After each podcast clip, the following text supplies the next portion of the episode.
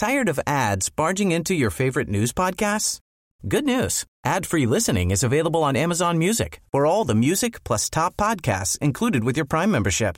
Stay up to date on everything newsworthy by downloading the Amazon Music app for free or go to amazon.com slash news ad free. That's amazon.com slash news ad free to catch up on the latest episodes without the ads. This is MPB News. Hi, this is Karen Brown. Thanks for checking out the Mississippi Edition podcast. If you like what you hear, click subscribe, hit like, or leave us a comment if your app has that feature. Then find other MPB podcasts by searching MPB Think Radio on your favorite podcasting platform. Thanks.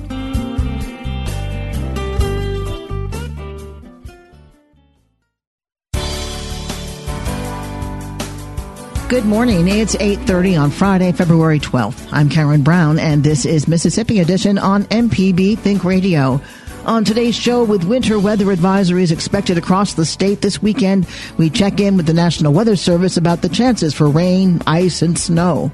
Then, a bill to allow collegiate athletes to profit off their likeness turns into a debate over gender identity. Plus, Facebook is rolling out $120 million in an effort to localize vaccine information. This is Mississippi Edition on MPB Think Radio. Ten days ago, Pennsylvania's most famous groundhog emerged and saw his shadow, predicting six more weeks of winter. Punxsutawney Phil's clairvoyance is coming into fruition this weekend as winter weather advisories are expected throughout the state, with some ice and snow in the forecast for early Monday morning. For more on what to expect the next few days, we are joined by Greg Garrett of the National Weather Service in Jackson. Hi, Greg. Hello, how are you doing this morning? Doing great because I'm inside and not driving. Uh, I know that there is a winter weather advisory in place for a lot of western and parts of central Mississippi until noon today. Talk about that. Are the roads uh, at risk of being icy?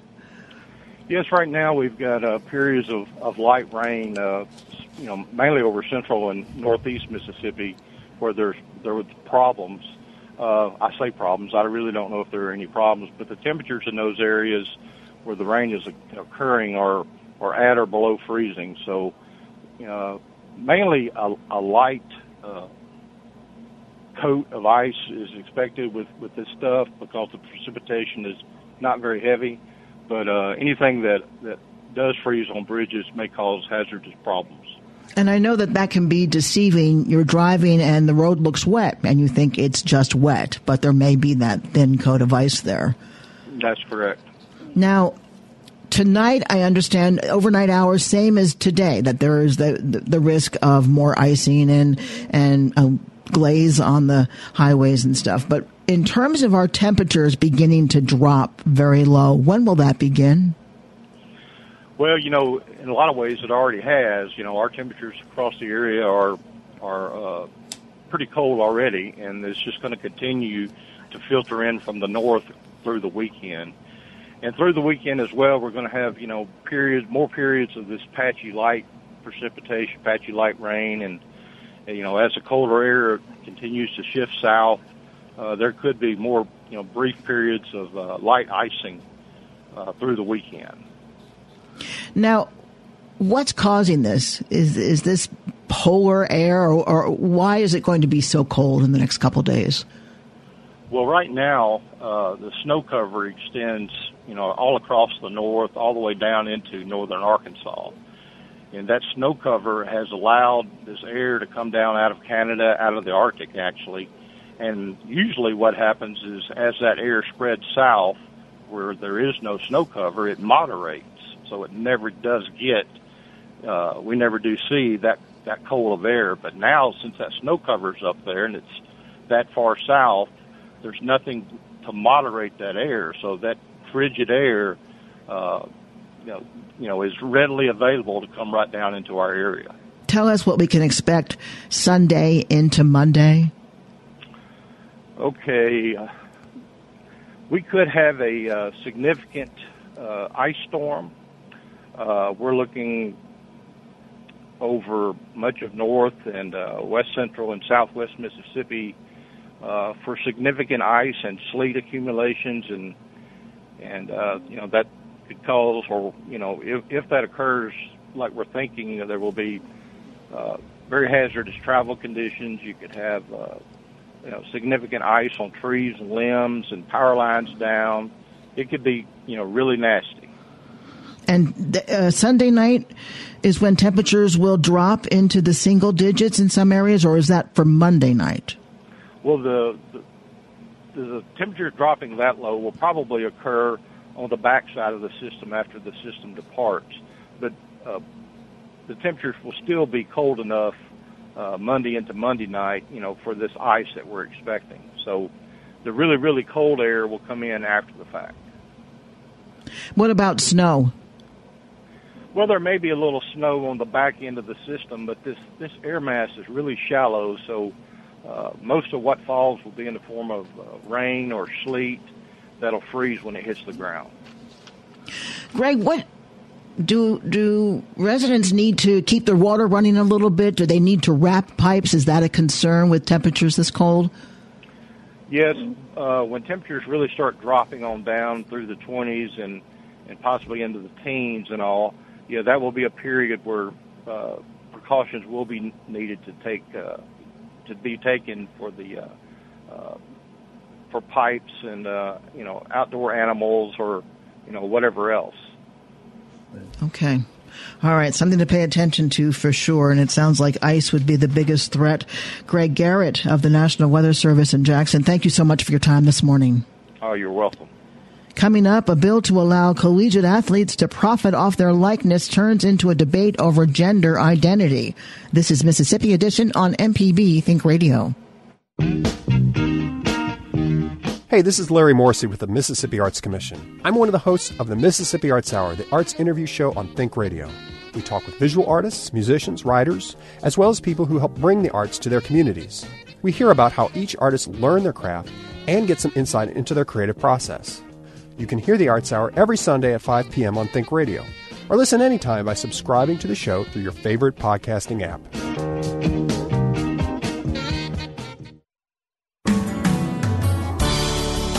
This is Mississippi Edition on MPB Think Radio. I'm Karen Brown. Yesterday, the Mississippi House of Representatives took up HB 1030, a bill that would allow student athletes to receive compensation for use of their name or image.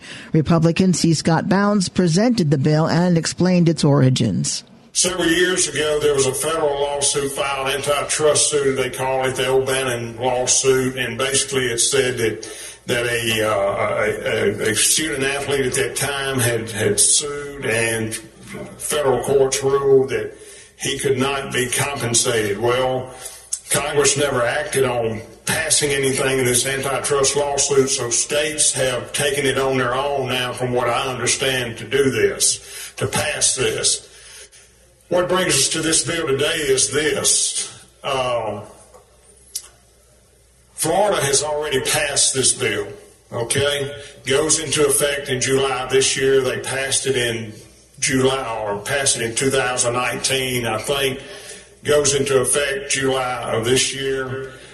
Other surrounding states, legislatures are looking at this. Southeastern Conference schools are looking at this in these states.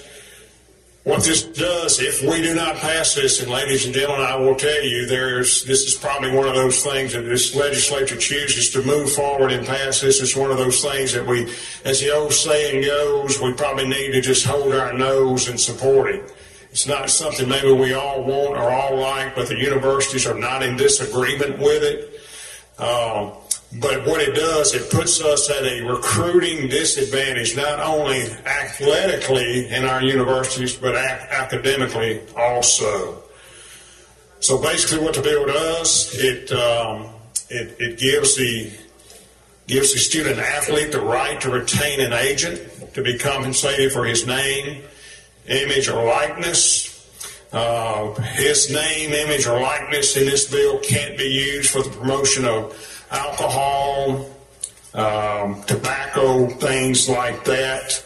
It provides immunity to the college student athlete if his name, image, or likeness is used without his consent, that he does have recourse to address that. That's what the bill does, ladies and gentlemen. It basically gives this student athlete the right to be compensated for his name, image, and likeness. During action on the bill, an amendment was presented by Representative Becky Currie, a Republican from Brookhaven. The amendment turned a question of college athlete compensation into a debate on gender identity and inclusion. Notwithstanding any other provisions of this act, no male student athlete may earn compensation or contract for the use, image, or likeness of the student athlete as a female athlete or on an athletic team or sport designated for females. If a student athlete's sex is disputed, the student athlete may establish his or her sex by presenting a signed physician's agreement which shall indicate the student athlete's sex based solely on the student athlete internal and external reproductive uh, anatomy. The student athlete normal and indigenous pro- produce levels of testosterone, and an analysis of the student athlete's genetic makeup. So here we are. We all know what this bill is. You're either for women and women sports and let them be able to train and do all the hard work that you have to do to become state champs or winners in, in college athletes, or you're not. And I'd like for those who are with me on this to stand to make sure that it goes to the board and we can see who's for women and who's not. The amendment, as presented by Representative Currie, did not address or stipulate any provisions for transsexual men, only transsexual women and their participation and related compensation in women's athletics. House Democrat John Hines of Greenville raised the question of hermaphroditic athletes who possess biological organs of both sexes. He also indicated the amendment is an invitation for legal action against the state. Men will participate in men's sports, women will participate in women's sports, and the amendment does not doesn't address multi-physical gender attributes. If that's the right word. So I would say that in the spirit of the amendment and what the lady has offered, that it's a a man plays a man's sport and a woman plays a woman's sport. That's the only answer I know to give you, gentlemen, in regards I to just, your question. I, I just wanted to make sure that you were aware that that does happen. So the other thing, how does this uh, allow us to do what the intent originally was for without us being sued uh, in court? How, how, how does that happen? You, you do know it's coming. So Well, gentlemen, I, I, I do not know that it's coming. I would say that, you know, anything that we pass down here, I guess, is always subject to, anything that we pass is always subject to some type of lawsuit. And I would certainly say to that, but in this legislation, we're, we're talking about, we're talking about a name, image, likeness, and I, gentlemen, in all due respect, I, I didn't deal with the hypotheticals of, you know, how this affects the uh, uh, moving ahead in regard to what's in House Bill 1034, and that's compensation for a student athlete. I can't answer that, and I'm sorry, gentlemen. I, I, I I, I I asked you the question so it would be on the record that you were given notice. Okay. The ACLU issued a statement in support of compensating college athletes, but they're calling on lawmakers to remove the amendment, which they say discriminates against transgender women. They added if the state is sued, the law will be struck down in court. Late last night, the Senate passed the Mississippi Fairness Act. It would require any public school, public institution, or higher learning, or an institution of higher learning that is a member of the NCAA, the NAIA, MHSAA, or NJCCA to designate its athletic or sports teams according to biological sex. Coming up, Facebook is rolling out $120 million in an effort to localize vaccine information. This is Mississippi Edition on MPB Think Radio. Hi, I'm Walt Grayson. You can now listen to the wild, weird, and wonderful stories of Mississippi with Mile Marker. We are a Yucca Drive-In Theater. We're the last operating drive-in in the state of Mississippi. Join me as we hit the roads of Mississippi on Mile Marker. freaked me out that you could come and drive your car and park and watch the movie. Outside. You can listen by going to mpbonline.org slash radio or by using your favorite podcasting app, Mile Marker, a Mississippi Roads podcast. This podcast is a local production of Mississippi Public Broadcasting and depends on the support of listeners like you. If you can, please donate today at mpbonline.org. And thanks. This is Mississippi Edition on MPB Think Radio. I'm Karen Brown. Social media giant Facebook is announcing $120 million in advertising credits to health agencies around the world to help reach residents with the latest localized vaccine information. Each state is eligible to use these ad credits, and Mississippi is already one of five states to use credits to share vital information with its residents. The effort is joined by a nearly year long study of user comments and posts regarding the coronavirus pandemic with Carnegie Mellon University. University. Laura McGorman, policy manager at Facebook, shares more on the study and the site's vaccine education efforts. So it started in April of last year to try to survey people around whether or not they were experiencing COVID like symptoms because we all know that when people get a COVID test, they can often be infectious for days beforehand. Uh, and it often takes a couple days to get the results of that test. So we started by surveying people about whether or not they were experiencing things like cough, shortness of breath, fever, in an attempt to share that information with public health systems to get ahead of outbreaks. But very quickly, the survey expanded to include a lot more questions because people were confused about whether or not populations were wearing masks at scale. They wanted to know information on how easy it was to find a COVID test in their neighborhood. And increasingly and much more recently, there are a lot of questions around whether or not people would be willing to take the COVID vaccine. And, and those are the insights we're publishing now around the world. Also, some social behaviors.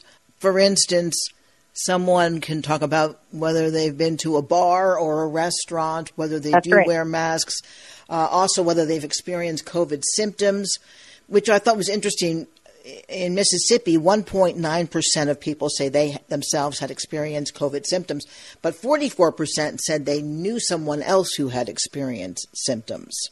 Well, we often know lots of people, right? So for every single one of us, you know, we have lots of friends and family and, and our communities can be quite wide. And all of this plays a role in terms of accurate modeling of the, of the COVID-19 pandemic. Um, you know, you may or may not be experiencing symptoms yourself, but if you come in contact with someone who, who has experienced symptoms or got a positive test, you know, that has implications for whether or not you need to quarantine. So we think all of these data sources come together to create a clearer picture of what's going on with the pandemic. And now, as I understand it, Facebook is uh, focusing on uh, promoting the COVID vaccine. So, can you explain how you're doing that, what your program is? Sure. So first and foremost, we're working to share over $120 million worth of advertising credits with groups like the World Health Organization, local ministries of health, and nonprofits to share credible and trustworthy information around both the safety and the efficacy of the COVID-19 vaccine. So we think one of the most important things we can do is amplify credible and trustworthy sources about the vaccine being most uh, safe and effective in combating coronavirus.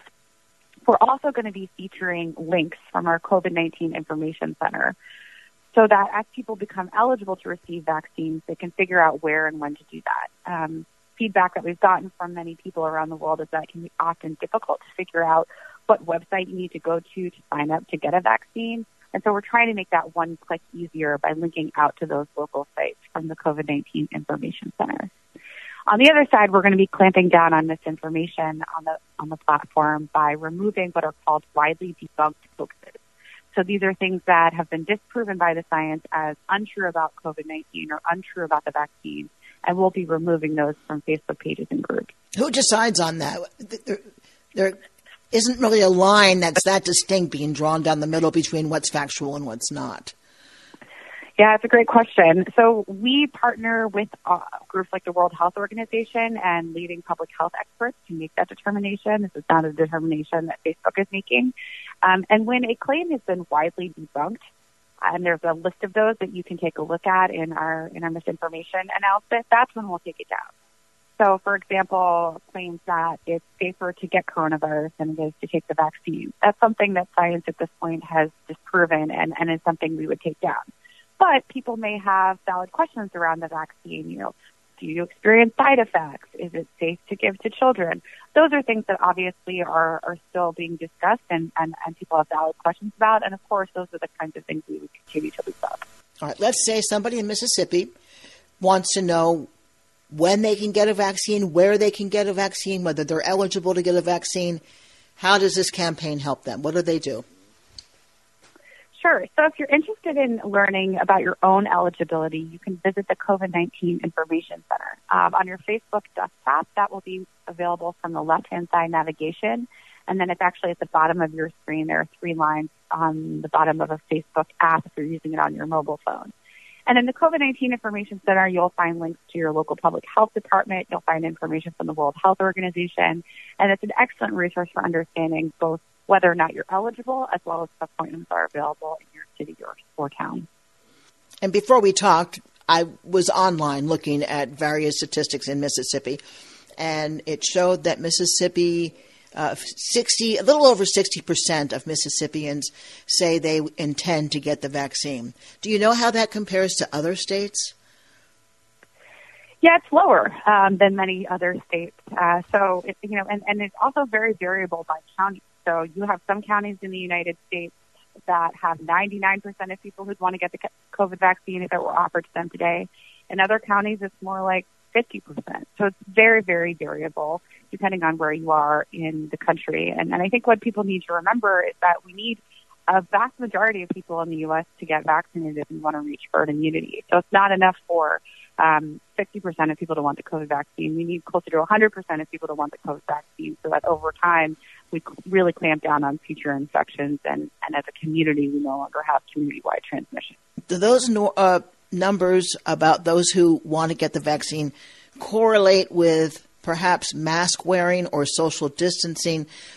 It, I guess what I'm asking is, is there a way to identify those who think the coronavirus is a hoax or that they don't need the vaccine? Um, is that information yeah, there? I mean, yeah, there are a bunch of factors that that seem to influence whether or not people are currently likely to get the vaccine. and there's also some hopeful signs about things that could change their mind. So, for example, there's a bunch of information that Carnegie Mellon has analyzed that there are pretty distinct differences by demographic.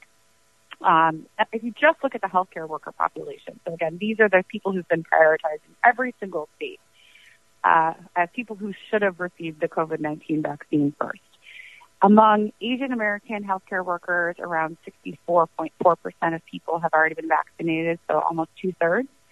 Uh, but if you look at Black or African American healthcare workers, only 34% have already been vaccinated, so only about a third. So huge differences by demographics. And that scales to the U.S. population.